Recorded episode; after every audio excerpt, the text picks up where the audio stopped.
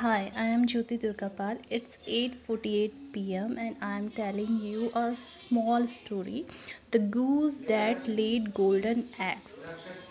A farmer bought a goose from a village. The goose laid a golden egg every day. Each day the farmer sold the egg in the village market. The farmer and his wife soon became rich. The farmer's wife became greedy. She wanted to get all the eggs at once. So the farmer and his wife killed the goose. They found nothing inside the goose. They became sad. Okay. That's the, the end of the story. Bye bye. Good night.